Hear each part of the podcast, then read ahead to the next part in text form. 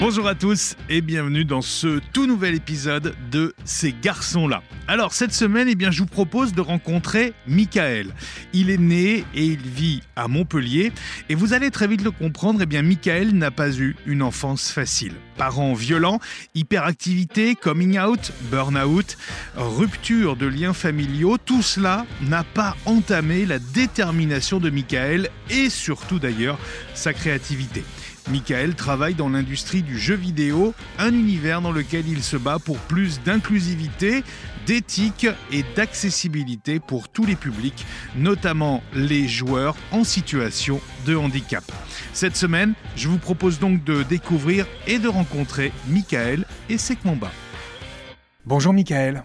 Bonjour. Michael, quel est le plus ancien souvenir d'enfance que tu aies de toi? Euh, peut-être. Euh, bah, en fait, le premier souvenir, c'est pas un souvenir heureux. Euh, parce que j'ai eu une enfance assez difficile. Euh, j'ai un souvenir, ma mère me casse un œuf sur la tête. Euh, alors qu'elle était, euh, en fait, elle se disputait avec mon, père et elle était en train de décaler un œuf pour moi parce que j'étais petit, que je savais pas le faire tout seul. Et de nerfs, euh, elle me l'a écrasé sur la tête. Et c'est un, de mes premiers traumas. J'en ai parlé il n'y a, pas longtemps à ma psy, donc désolé. C'est un des premiers souvenirs que j'ai. Et tu, tu en as reparlé à ta maman de ce souvenir-là?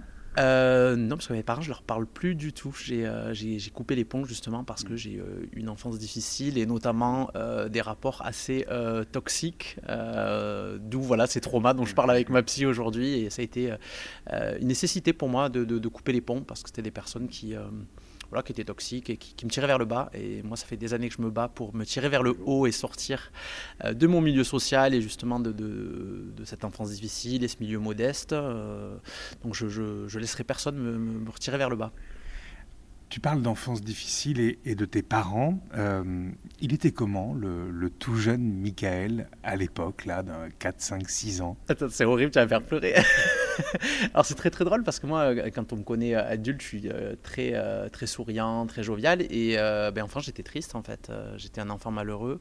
J'ai beaucoup de mal à regarder des photos de moi petit parce que je souris rarement. Et surtout, je me rappelle que j'ai pas eu une enfance heureuse et que j'étais pas heureux. Euh, alors qu'au fond de moi, j'ai toujours eu cette personnalité euh, joviale, mais j'étais pas dans un cadre ni dans un contexte euh, familial qui me permettait d'être heureux. Donc ben, je l'ai été petit à petit à l'école, avec les copains, tout ça. Je me suis découvert petit à petit, mais je pense que j'ai découvert ma vraie personnalité en dehors de, de la maison, plus avec les amis, à l'école et tout ça. Tu reçois quelle éducation enfant de tes parents, même si tu ne les vois plus maintenant, mais ils te donnent quelle éducation? Euh, stricte, euh, violente, euh, assez compliquée. Je pouvais pas vraiment m'exprimer, étant en plus un enfant bah, hyper actif, avec beaucoup d'idées, avec beaucoup de, choses à dire, un peu rebelle. Ça, ça forcément été très compliqué. mon père est euh, un enfant de la DAS, euh, famille d'immigrés italiens. Euh, il est très, qui a eu une enfance très difficile. Ma mère, famille d'immigrés espagnols, très très dur aussi. Donc j'ai eu deux parents qui ont eu des enfants très jeunes. Ils m'ont eu à 20 ans et qui n'avaient pas du tout ni les épaules ni la capacité d'avoir des enfants, je pense, parce qu'ils n'avaient tout simplement pas réglé leur trauma et quand ça se passe comme ça, souvent, bah, c'est les enfants qui subissent un petit peu les, les traumas des parents. Donc, ouais, bah, pas génial comme début. Alors, tu as parlé de l'hyperactivité, mais ça, on va y revenir un peu plus tard. Euh, tu as dit strict et compliqué. Euh, ça, ça a construit qui tu es maintenant. Ah oui, bah, totalement. C'est ce qui, ce qui m'a construit. Strict et compliqué. C'est, euh, on, ouais, on avait peu de place pour, euh, pour dire ce qu'on pensait. Enfin, il fallait toujours aller dans le sens de mes parents, sinon bah, on s'en prenait une.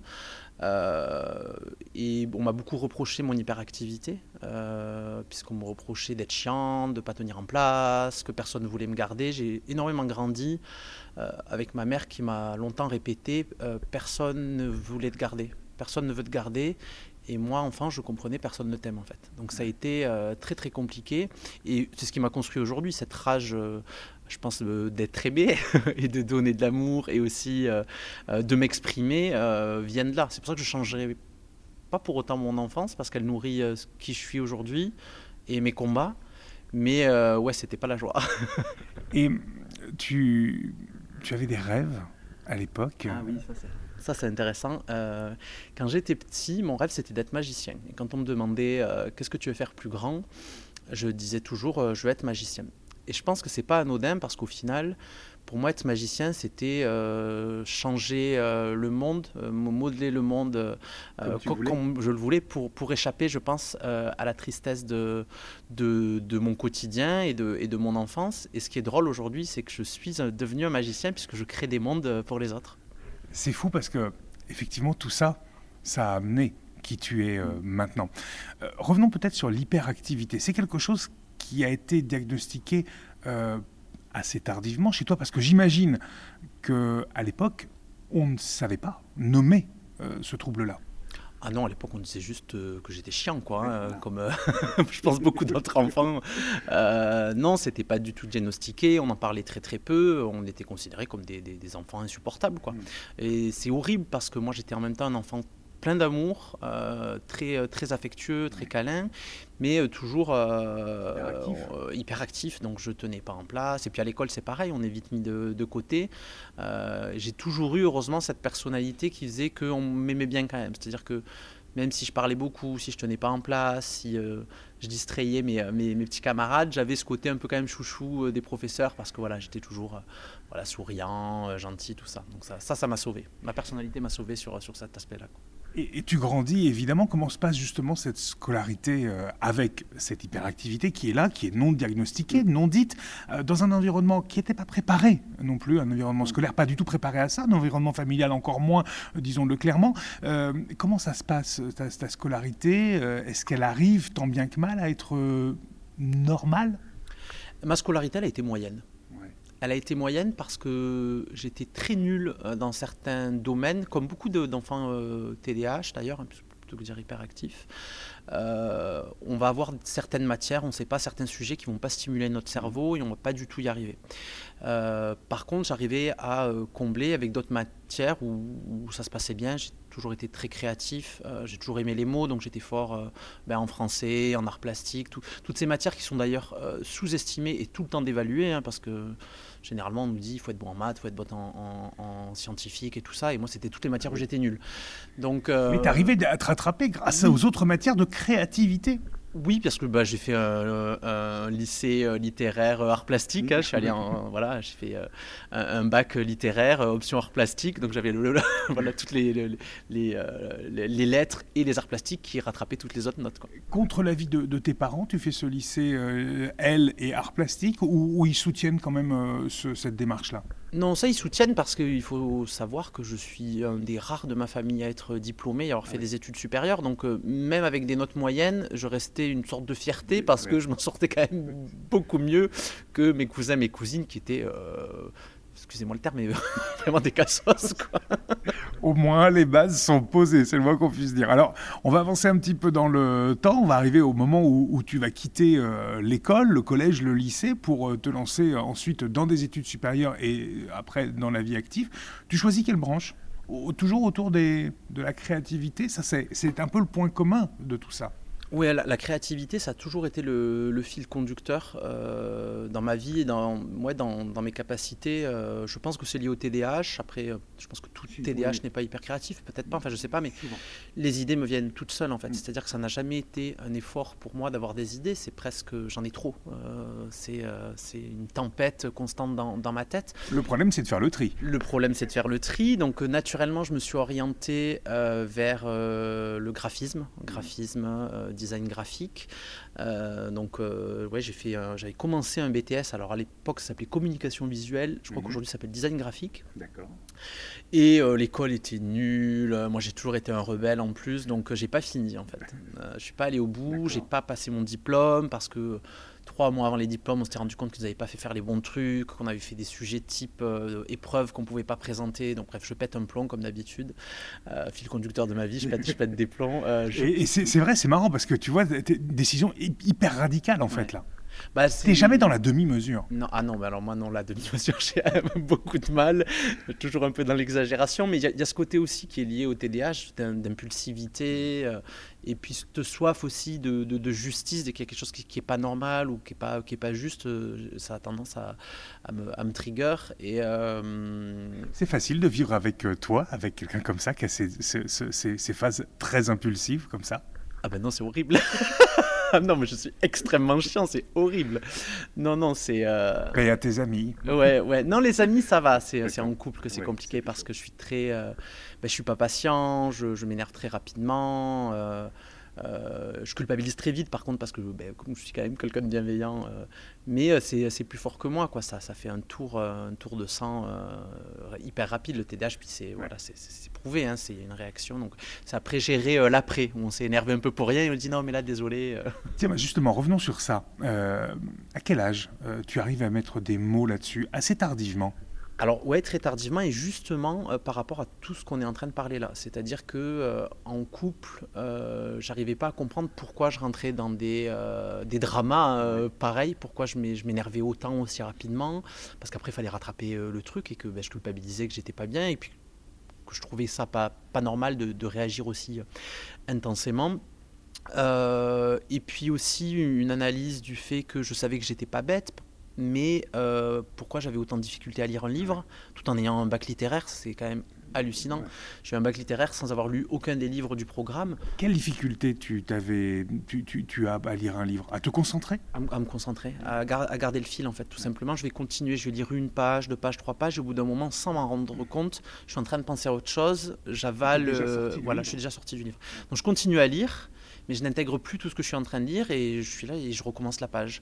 C'est un vrai handicap Ah, c'est un vrai handicap, euh, notamment pour la lecture et pour plein d'autres sujets, tout en ayant cette appétence et ces facilités en lettres, parce que je suis quelqu'un qui écrit euh, très très bien, j'écris beaucoup d'ailleurs des, des, posts sur LinkedIn, j'écris des articles, j'ai toujours aimé l'écriture. Et euh, en ayant euh, très très peu lu, et j'ai toujours un peu honte de ça d'ailleurs, quand on est avec des personnes mais qui ont un, certain niveau intellectuel ou une certaine euh, culture, de dire ben moi j'ai pas trop trop, lu, trop lu pardon, de livres en fait, pas que ça ne m'intéresse pas, mais parce que j'ai de, vraies difficultés avec ça. C'est marrant parce que là tout de suite tu parles de ces difficultés et tu la, tu la lis à quelque chose de social, de sociétal. pourtant tu as d'autres réussites dans la vie. Oui, mais... T'as pas à avoir honte de toi. Non, mais je pense que quand on vient d'un milieu aussi modeste que le mien, déjà, on... c'est pas que j'en ai, j'en ai pas honte parce que j'en parle facilement et que je suis plutôt fier euh, d'être parti de là et d'en être où j'en suis aujourd'hui. Mais disons que, disons pardon que le, le fait en plus de ne pas forcément avoir lu beaucoup de livres et tout ça, ça rajoute un petit peu au stéréotype de, euh, voilà, de, la personne qui vient d'un milieu modeste, qui n'a pas eu euh, un énorme accès à la culture. Et pourtant, et pourtant maintenant, et pourtant, maintenant, je m'en sors pas trop mal, même en n'ayant pas lu des tonnes de livres, mais parce que j'ai toujours été curieux, parce que je m'entoure bien aussi. Et ça, c'est très important. Et, euh, que ce soit en tant que personne gay d'ailleurs, et en tant que personne neuroatypique, euh, surtout avec quelqu'un comme moi qui a des problèmes avec sa famille, vont se créer sa famille. Et une qualité, une de mes meilleures qualités, je pense, c'est de savoir m'entourer. Et j'ai des amis et des personnes autour de moi qui sont exceptionnelles et qui, et qui m'enrichissent de leur culture, de, de leur expérience aussi. Et ça, ça a toujours été une force. Finalement, tu fais en fait un peu l'éponge avec euh, le milieu autour de toi. Oui, c'est ça. Ouais. Mais je pense qu'il y a cette tendance à être une éponge aussi. C'était pour ça que c'est très compliqué dans ma vie euh, et enfant d'être dans ce milieu euh, violent et difficile parce qu'en tant qu'éponge et hypersensible. Tu absorbes tout. Oui, qui est une comorbidité du, du TDAH, hein, l'hypersensibilité. donc c'est vrai que dans un contexte négatif, c'est pas cool, mais dans un contexte positif, être une éponge, ça, ça a ses avantages. Tu viens de dire euh, quelque chose d'extrêmement intéressant. Tu viens de dire, euh, en tant que personne gay, euh, à quel moment tu te rends compte? Assez tardivement, 17 ans, je dirais, 17-18 ans. Je, à quelle occasion?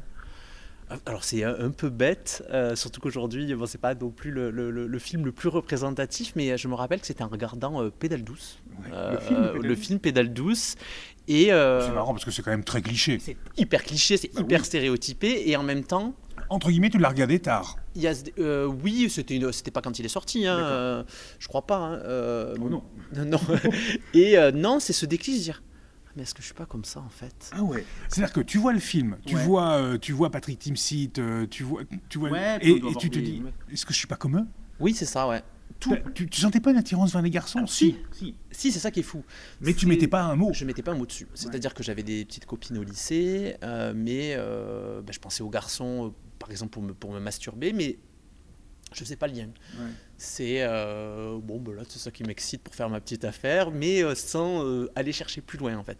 Et puis au bout d'un moment, ben, je pense qu'on on se met un petit peu des œillères. Moi j'ai grandi ben, dans ce milieu-là euh, qui n'était pas évident. J'imagine que c'est très masculiniste comme, euh, comme éducation, ah, extrêmement hétéronormée. Ah, ben, et clairement, euh, espagnol d'un côté, italien, de, l'autre. et mon père en plus, ça va au-delà, me, me racontait qu'il cassait du PD quand, quand il était jeune. Donc j'avais pas, c'était pas forcément, le ouais, voilà. Et je me sentais déjà bien assez différent déjà de base.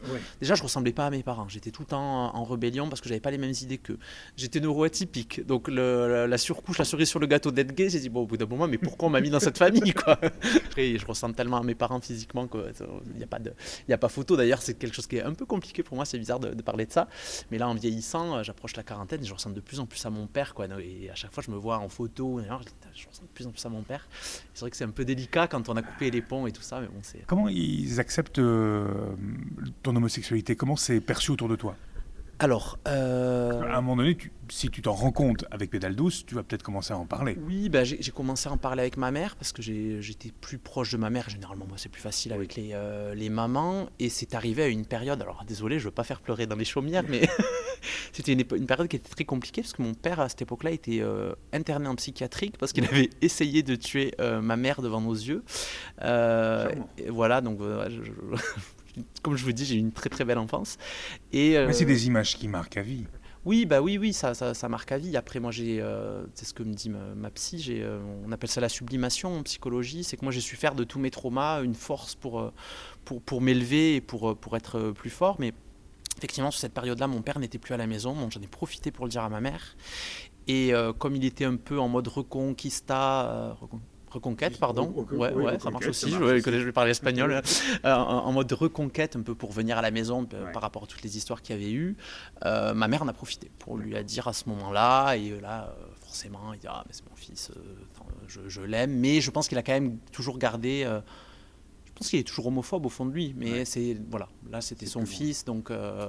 c'est moins grave. C'est moins grave, mais je pense pas que ça ait foncièrement changé ce qu'il ce qui, pense de, à ce sujet-là. Est-ce que euh, pourquoi tu coupes les ponts euh, Tu décides de couper les ponts avec tes parents? Parce que finalement le coming out se passe pas mal. non, c'est, non ouais, c'est pas du tout par rapport à ça. C'est qu'effectivement, moi j'ai toujours eu ce rapport euh, très très aimant, très bienveillant et j'absorbais un petit peu ben, dès que les choses allaient pas. Et sauf que les choses elles allaient jamais puisque c'est vraiment un couple de personnes qui se sont mis ensemble et qui ben, catalysent en fait leur trauma et leur souffrance.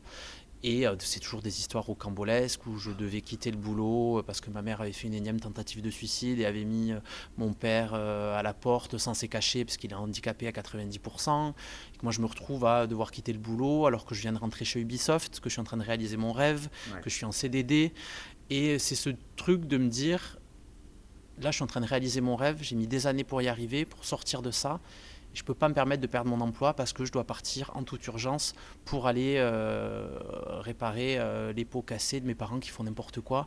T'en as eu marre? C'est oui, euh, marre parce qu'en fait c'était j'ai compris que c'était plus ma responsabilité que ça n'avait jamais été ma responsabilité. Et qu'en tant qu'enfant j'étais pas là pour réparer leurs traumas et penser leurs plaies j'étais juste là pour moi être heureux et que ça me en fait, ça me coûtait trop, euh, toutes ces histoires, parce que ça m'affectait euh, psychologiquement, euh, mentalement, surtout avec le TDAH. Avec le TDAH, dès qu'on n'est pas bien, ça coupe complètement toute rationalité et tous les systèmes cognitifs.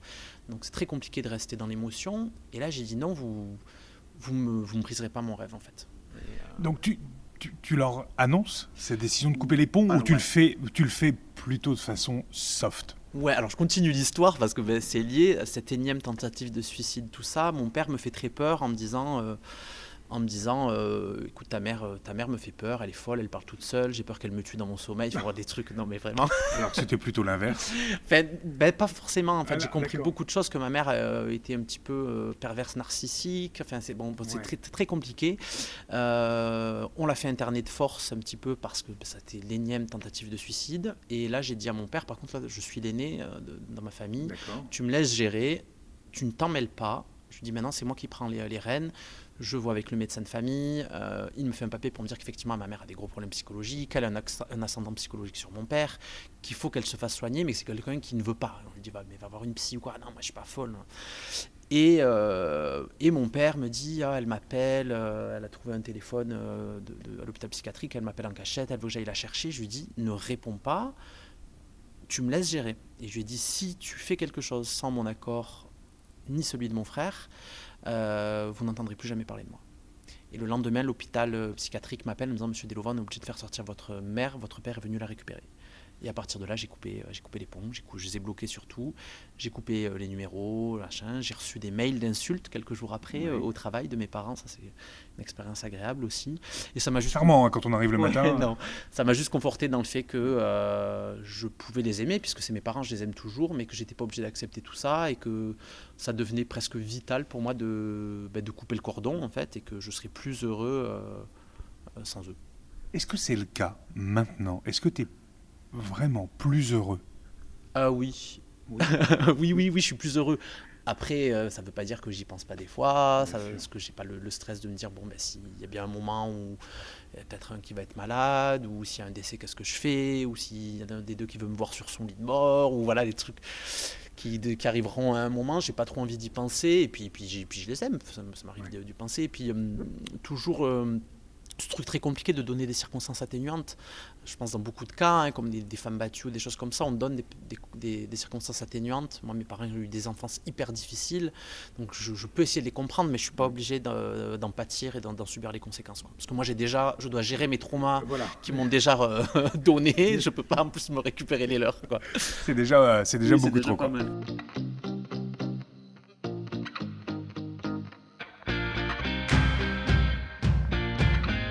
Alors, il y a autre chose dans ta vie, c'est le jeu vidéo, puisque tu as parlé de rêve. Euh, tu dis, euh, j'arrive chez Ubisoft, je suis en train de réaliser mon, rêve. Alors, tu n'y arrives pas tout de suite. Hein. Tu passes par un, autre métier, tu te reformes aussi pour aller euh, plus loin dans ce métier-là et pour accéder enfin, par un presque heureux hasard de circonstances, à Ubisoft grande entreprise française.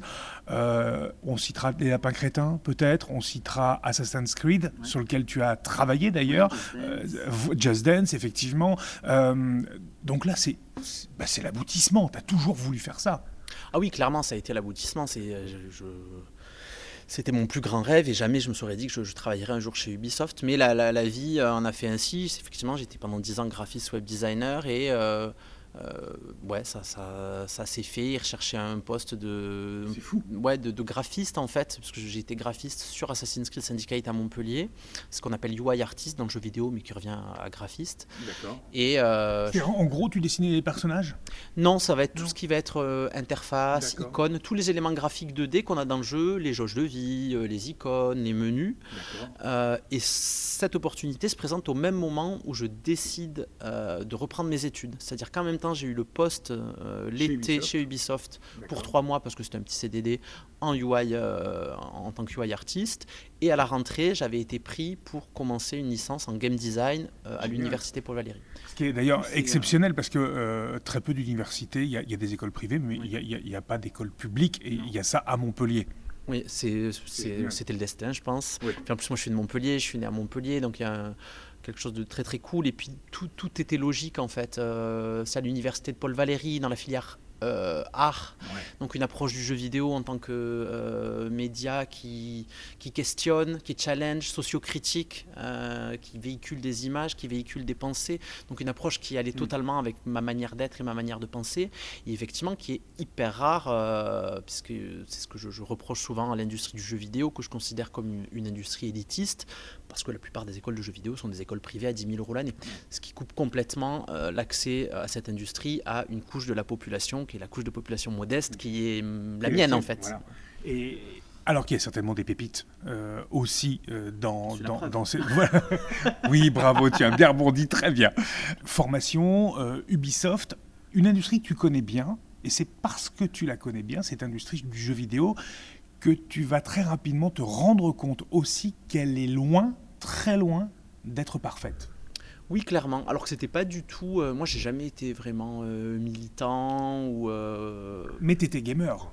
Ouais, j'étais gamer, mais on va dire que sur les sujets LGBT+ et tout ça, enfin, j'ai jamais été particulièrement activiste ou militant. Mais je me suis rendu compte effectivement qu'il y avait une problématique et que les personnes comme moi n'étaient pas assez représentées. Et je me suis rappelé aussi le rapport que j'avais aux jeux vidéo, qui pour moi, du coup, était un exutoire. et je me suis dit, mais en fait, d'autres enfants comme moi qui ont besoin du jeu vidéo pour échapper euh, à leur contexte familial difficile ou à leur vie difficile. Mhm. Il doit y en avoir beaucoup et sur beaucoup de sujets. Toi, ça t'a servi à ça, le jeu vidéo, à, à t'évader? Ah, clairement le, jeu vidéo, c'était mon, moment euh, d'évasion, ma bulle onirique qui me permettait d'échapper à mon enfance euh, toute pourrie, quoi. Clairement, et c'est pour ça que j'ai eu ce rapport au jeu vidéo. Le jeu vidéo, c'est un espace de, liberté où on peut s'échapper, où on peut rêver. C'est une fenêtre sur le monde, où on va avoir accès à de la culture. Ça, a un pouvoir euh, d'immersion, de projection qui est, qui est, incroyable, et ça peut, ça peut accompagner, ça peut penser, ça peut éduquer, et c'est beaucoup trop dévalorisé et sous-estimé aujourd'hui, alors que c'est le premier divertissement au monde. Et c'est surtout le premier produit culturel en France. D'ailleurs, quels sont les jeux vidéo qui t'ont marqué, toi, Michael? Euh, Moi, les Final Fantasy, euh, parce que c'était voilà, c'était mon époque dans les années 90. Ça a été les premiers jeux avec des histoires, des cinématiques, mm. où je me retrouvais à, pleurer, euh, à pleurer devant mon écran. Et voilà, je, me souviens d'été où je suis de Montpellier, donc l'été, voilà, c'est la piscine, le soleil, la plage. Moi, je passais mes étés sur Final Fantasy enfermé dans le noir dans ma chambre, quoi. Et, et après, des jeux comme The Last of Us qui vont mettre en avant un personnage principal euh, lesbienne, qui sont euh, un jeu très qualitatif à la pointe des, euh, des options d'accessibilité, puisque mes combats, effectivement, c'est la diversité, l'inclusion, les représentations, mais aussi l'accessibilité et l'accès aux, personnes handicapées, aux jeux aux personnes handicapées. plein, il y, a, enfin, il y a plein de jeux qui ponctuent ma vie, les périodes, le contexte. Des fois, c'est très contextuel aussi le rapport qu'on peut avoir à un jeu vidéo. quand j'étais à, euh, en Islande, post-Ubisoft, post-burnout, post-dépression. Euh, il y a Elden Ring qui est sorti, qui est un jeu euh, exceptionnel et qui a amplifié mon rapport à ce jeu, qui est le jeu que j'adore aujourd'hui, ma quatrième partie. Donc c'est un jeu exceptionnel qui est Ouais, qui, est intervenu dans un contexte très particulier et qui a créé un lien très particulier. Alors justement, tu l'as dit, il y a des combats que tu mènes actuellement euh, pour, alors évidemment l'accessibilité de ces jeux, mais aussi euh, l'inclusivité dans les personnages, la représentation aussi de toutes les diversités. C'est quelque chose qui n'est pas entendu pour l'instant dans le dans l'univers du jeu vidéo. Alors j'ai un peu la réponse, c'est non déjà. Je pense que c'est clair. Alors, je vais être, c'est rigolo, je vais être un petit peu plus euh, nuancé. Je vais dire très peu. Pas assez. Parce que non, il y, a, quand même, on peut pas, on peut pas l'enlever. Il y a des avancées, y a, les jeux sont de plus en plus accessibles, mais il y a encore un manque euh, de conscience, de prise de conscience chez les développeurs, chez les game designers, de la responsabilité éthique et sociale d'un divertissement qui touche des millions, des milliards de personnes, qui est le premier divertissement au monde et qui touche majoritairement les jeunes, et les adolescents. Euh, quand on voit des histoires comme l'histoire du petit Lucas, 13 euh, ans, qui s'est suicidé il y a pas longtemps à cause de son homosexualité, et qu'on se dit que les jeux vidéo sont entre les mains de toute cette tranche de jeunes, euh, on doit se prendre conscience qu'on peut éduquer, qu'on peut normaliser des sujets, parce qu'il faut aussi voir le sujet des deux côtés. Il y a des personnes qui grandissent dans des, euh, des contextes familiaux où ils n'ont pas, ils savent pas ce que c'est l'homosexualité, ou quand ils le savent, ils en entendent euh, des choses négatives. Euh, donc ils ont besoin aussi d'être éduqués à travers d'autres choses. Et le jeu vidéo a ce pouvoir-là sur tous les sujets de la diversité. Si on prend le sujet du handicap aussi, c'est 400 millions de joueurs et de joueuses en situation de handicap aujourd'hui. Tout type de handicap, hein, physique et mental. Tout type de handicap, d'après une étude de, de, de, de Microsoft. Et certainement peut-être plus d'ailleurs, parce qu'il y a les handicaps non déclarés également ou non, diagnostiqués. Non déclarés. Euh, donc, euh, non, non, c'est pour ça que je, je trouve ça stupide aujourd'hui de ne pas prendre en considération cette donnée, parce qu'au-delà euh, de l'intérêt éthique et humain, il y a un intérêt mercantile exceptionnel. C'est-à-dire qu'à minima, si on fait un jeu qui est complètement accessible pour des personnes aveugles, pour des personnes sourdes ou qui ont des handicaps moteurs on peut euh, à minima euh, vendre 400 millions de copies. Euh, mais, comment on fait pour, pour rendre ces, jeux plus inclusifs déjà et puis aussi plus accessibles? Alors plus accessible, j'imagine que ça passe par de la technique, de la technicité dans, j'imagine, les menus d'accessibilité, dans, plein de choses. Mais comment on fait pour... Il faut, on peut rendre des personnages justement plus inclusifs? Oui, totalement. Et c'est même plus simple que ça. Il suffit de se poser la bonne question au bon moment lors des, euh, de la conception des, mécaniques de jeu, même avant de les développer. Il faut intégrer cette notion-là. Et c'est ce que je fais aujourd'hui d'ailleurs en tant que professeur euh, euh, à l'école Brassard. Je... Ah, tu travailles à Brassard? Euh, en fait, je fais plusieurs trucs. Euh, je fais beaucoup de trucs. En fait, là, mon projet, moi, c'est de créer mon studio de jeux vidéo. En attendant, il faut que je gagne ma croûte. Donc, je travaille, je donne des cours, je suis consultant et je forme les futurs acteurs et actrices du jeu vidéo, donc futurs game designers, à comment on va créer des systèmes de jeu accessibles. Parce qu'effectivement, tu le disais, il y a un aspect technique qui sont les options d'accessibilité, mais qui sont des alternatives. Et qui souvent sont d'ailleurs reléguées à la voie du jeu vidéo. Voilà. Mais la bonne pratique, c'est comment on crée des mécaniques de jeu accessibles, comment on crée des mécaniques de jeu inclusives. Il y a des choses très très simples. Un exemple que je prends beaucoup pour, pour l'inclusion, c'est euh, quand on crée un, personnage, la plupart du temps, la première question qu'on nous pose, c'est êtes-vous un homme ou êtes-vous une femme? Choisissez-vous un personnage homme ou un personnage femme, oui. Et pourquoi ça, pourquoi ça serait pas neutre? Pourquoi On pose la question tout simplement? S'il n'y a pas d'intérêt derrière d'un point de vue gameplay ou narratif, on ne pose pas la question. Le joueur, la joueuse se raconte ce qu'il a envie. Genre, par exemple, sur un jeu de voiture, pas besoin de savoir si le pilote est un homme ou une femme, par exemple. Oui, par exemple. Alors, sur un jeu de voiture, c'est rare qu'on crée son personnage, mais. Euh, ça arrive. Mais il y a des jeux qui le font sans faire exprès. Je prends l'exemple de Elden Ring, par exemple, qui est un jeu développé par un, studio japonais, et c'est clairement pas les meilleurs sur ces sujets-là. Mais quand on crée son personnage, on choisit body type A, body type B. Effectivement, d'un point de vue morphologique, ça représente euh, une morphologie euh, plutôt féminine et plutôt masculine. Mais en fait, si on a envie de se dire je suis une sorcière, astrologue, euh, transgenre, on peut se le dire puisque le jeu ne nous a pas enfermé dans une case qui mm. nous a demandé êtes-vous un homme ou êtes-vous une femme? Donc des fois, par le non-dit, on crée quelque chose euh, d'inclusif. Et après, effectivement, sur l'accessibilité, c'est pareil. Il suffit de euh, prendre euh, en considération, en considération pardon, et en compte tous les, les, sujets d'accessibilité lors de la réflexion et de la création des mécaniques de jeu. On se dit, bon, ben là, si, je veux faire ça et que j'ai les yeux fermés, Là, admettons que je sois aveugle et que je veux faire ça dans le jeu, comment je peux faire en sorte qu'une personne aveugle puisse jouer? Tu penses que ça serait possible pour ah, une personne aveugle de, de, jouer un jeu vidéo? Parce que vidéo, aveugle, on y pense clairement, ça existe déjà. Vous avez des jeux comme The Last of Déjà, il y a des jeux euh, à destination de personnes euh, aveugles mhm. euh, sur, sur mobile, je ne me rappelle plus. Blinding Story, je crois. vous avez des jeux Naughty Dog, donc The Last of Us, qu'on cite encore, The Last of Us 2, qui a des options d'accessibilité pour les personnes non-voyantes où on va avoir de l'audio géolocalisation et on peut jouer complètement les yeux fermés. Mais surtout, aujourd'hui, moi, je suis complètement capable de le faire parce que c'est devenu mon sujet d'expertise, l'accessibilité. Et il suffit juste de, réfléchir. D'un point de vue euh, du jeu, on peut très bien faire en sorte que chaque pièce ait une ambiance sonore particulière, que chaque pas sur le sol ait un bruit particulier et créer des systèmes d'audio-localisation. Mhm. Il suffit juste d'y penser au bon moment. le problème aujourd'hui, c'est que les studios de jeux vidéo se disent à la fin Ah, ce serait bien qu'on pense aux personnes en situation de handicap, ce qui est beaucoup trop tard. On fait trois options à l'arrache et c'est tout. Et c'est pas accessible. Et je trouve ça horrible parce que les personnes euh, en situation de handicap sont les personnes les plus marginalisées de la société et qui ont euh, sûrement beaucoup plus de difficultés. Euh, et pour qui le jeu vidéo serait essentiel Encore plus un exutoire. Je veux dire, plus on, surtout n'importe quel sujet de la diversité, plus on est marginalisé par la société, plus on va avoir besoin de, d'espace où s'échapper, où rêver.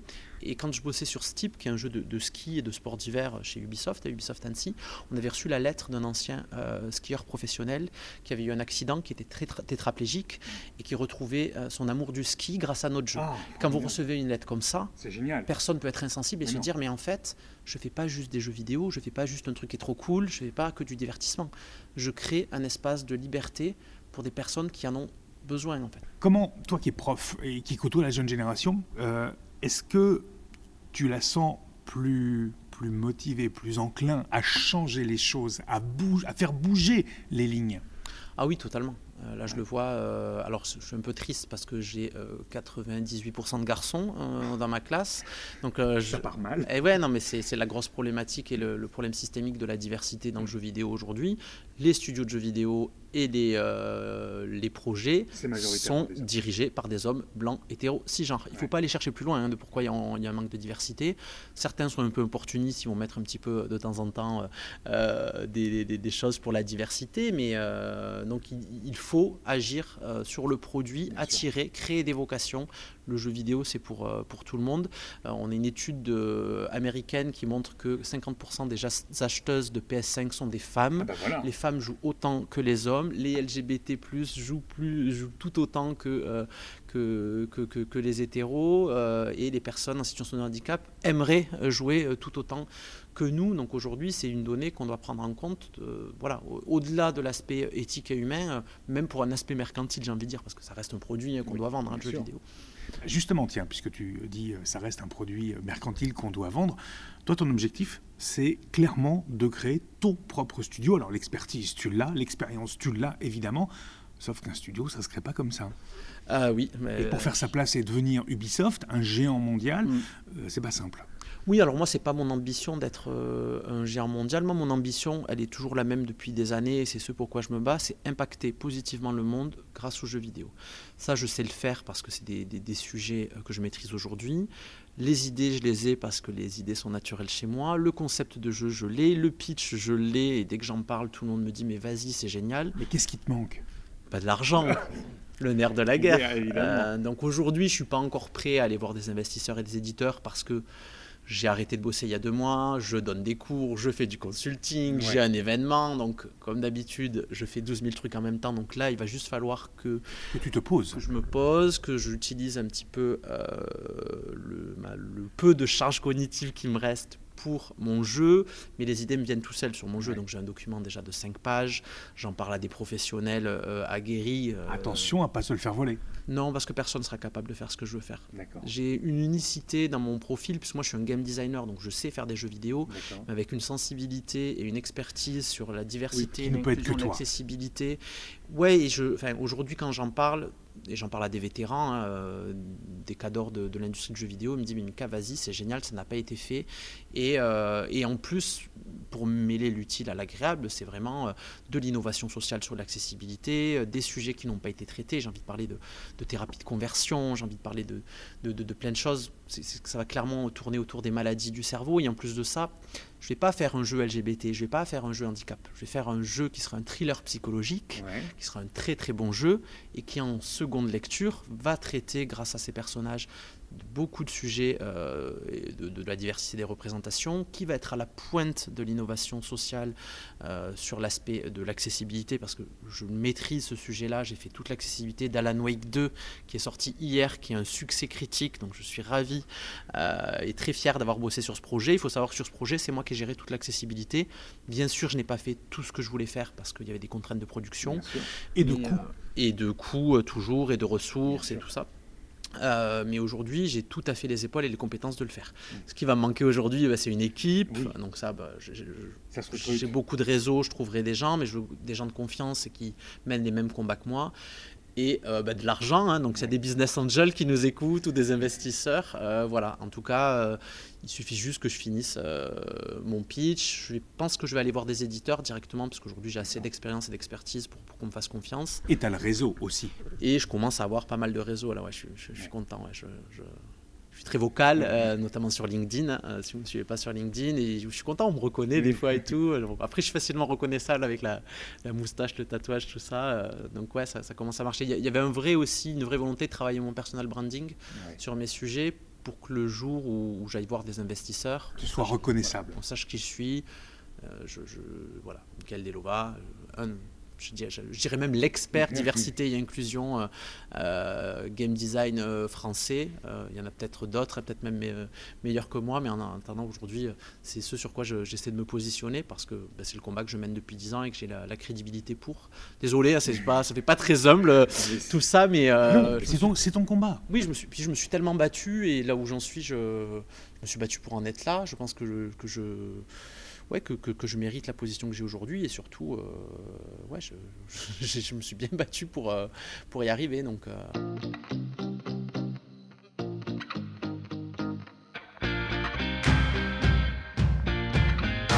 Tu connais le principe, Michael, de ce podcast. Ça se termine toujours par une séquence qui est la tienne. Ça s'appelle le mot de la fin. Et c'est à toi.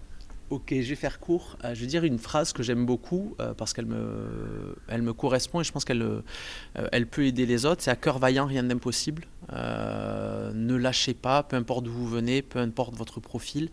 et si les gens ne croient pas en vous, c'est pas grave. Vous, enfin, croyez en vous. Moi, ça a été, j'ai eu beaucoup de barrières dans ma vie. J'étais pas, pas bien parti du tout. J'avais ni l'argent ni le contexte familial mais il y a toujours eu ouais, ce, feu en moi de savoir que quelque chose de grand euh, m'attendait et c'est pas fini.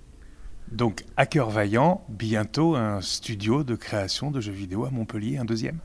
Oui, à Montpellier ou ailleurs. Euh, j'ai envie de, j'ai peut-être envie de faire quelque chose de franco-québécois. Euh, parce que le, Québec aujourd'hui euh, met beaucoup d'énergie sur les sujets du handicap, de la diversité, de l'inclusion. Euh, j'y suis allé il n'y a pas longtemps, j'ai adoré, j'ai rencontré voilà, des, incubateurs et des, personnes du milieu du jeu vidéo là-bas qui sont énormément intéressés par mon projet. donc pourquoi pas? Il faut que je vois comment c'est possible techniquement, mais j'aimerais bien faire ça, un projet franco-québécois. Merci Michael. Bah, avec plaisir, merci à toi.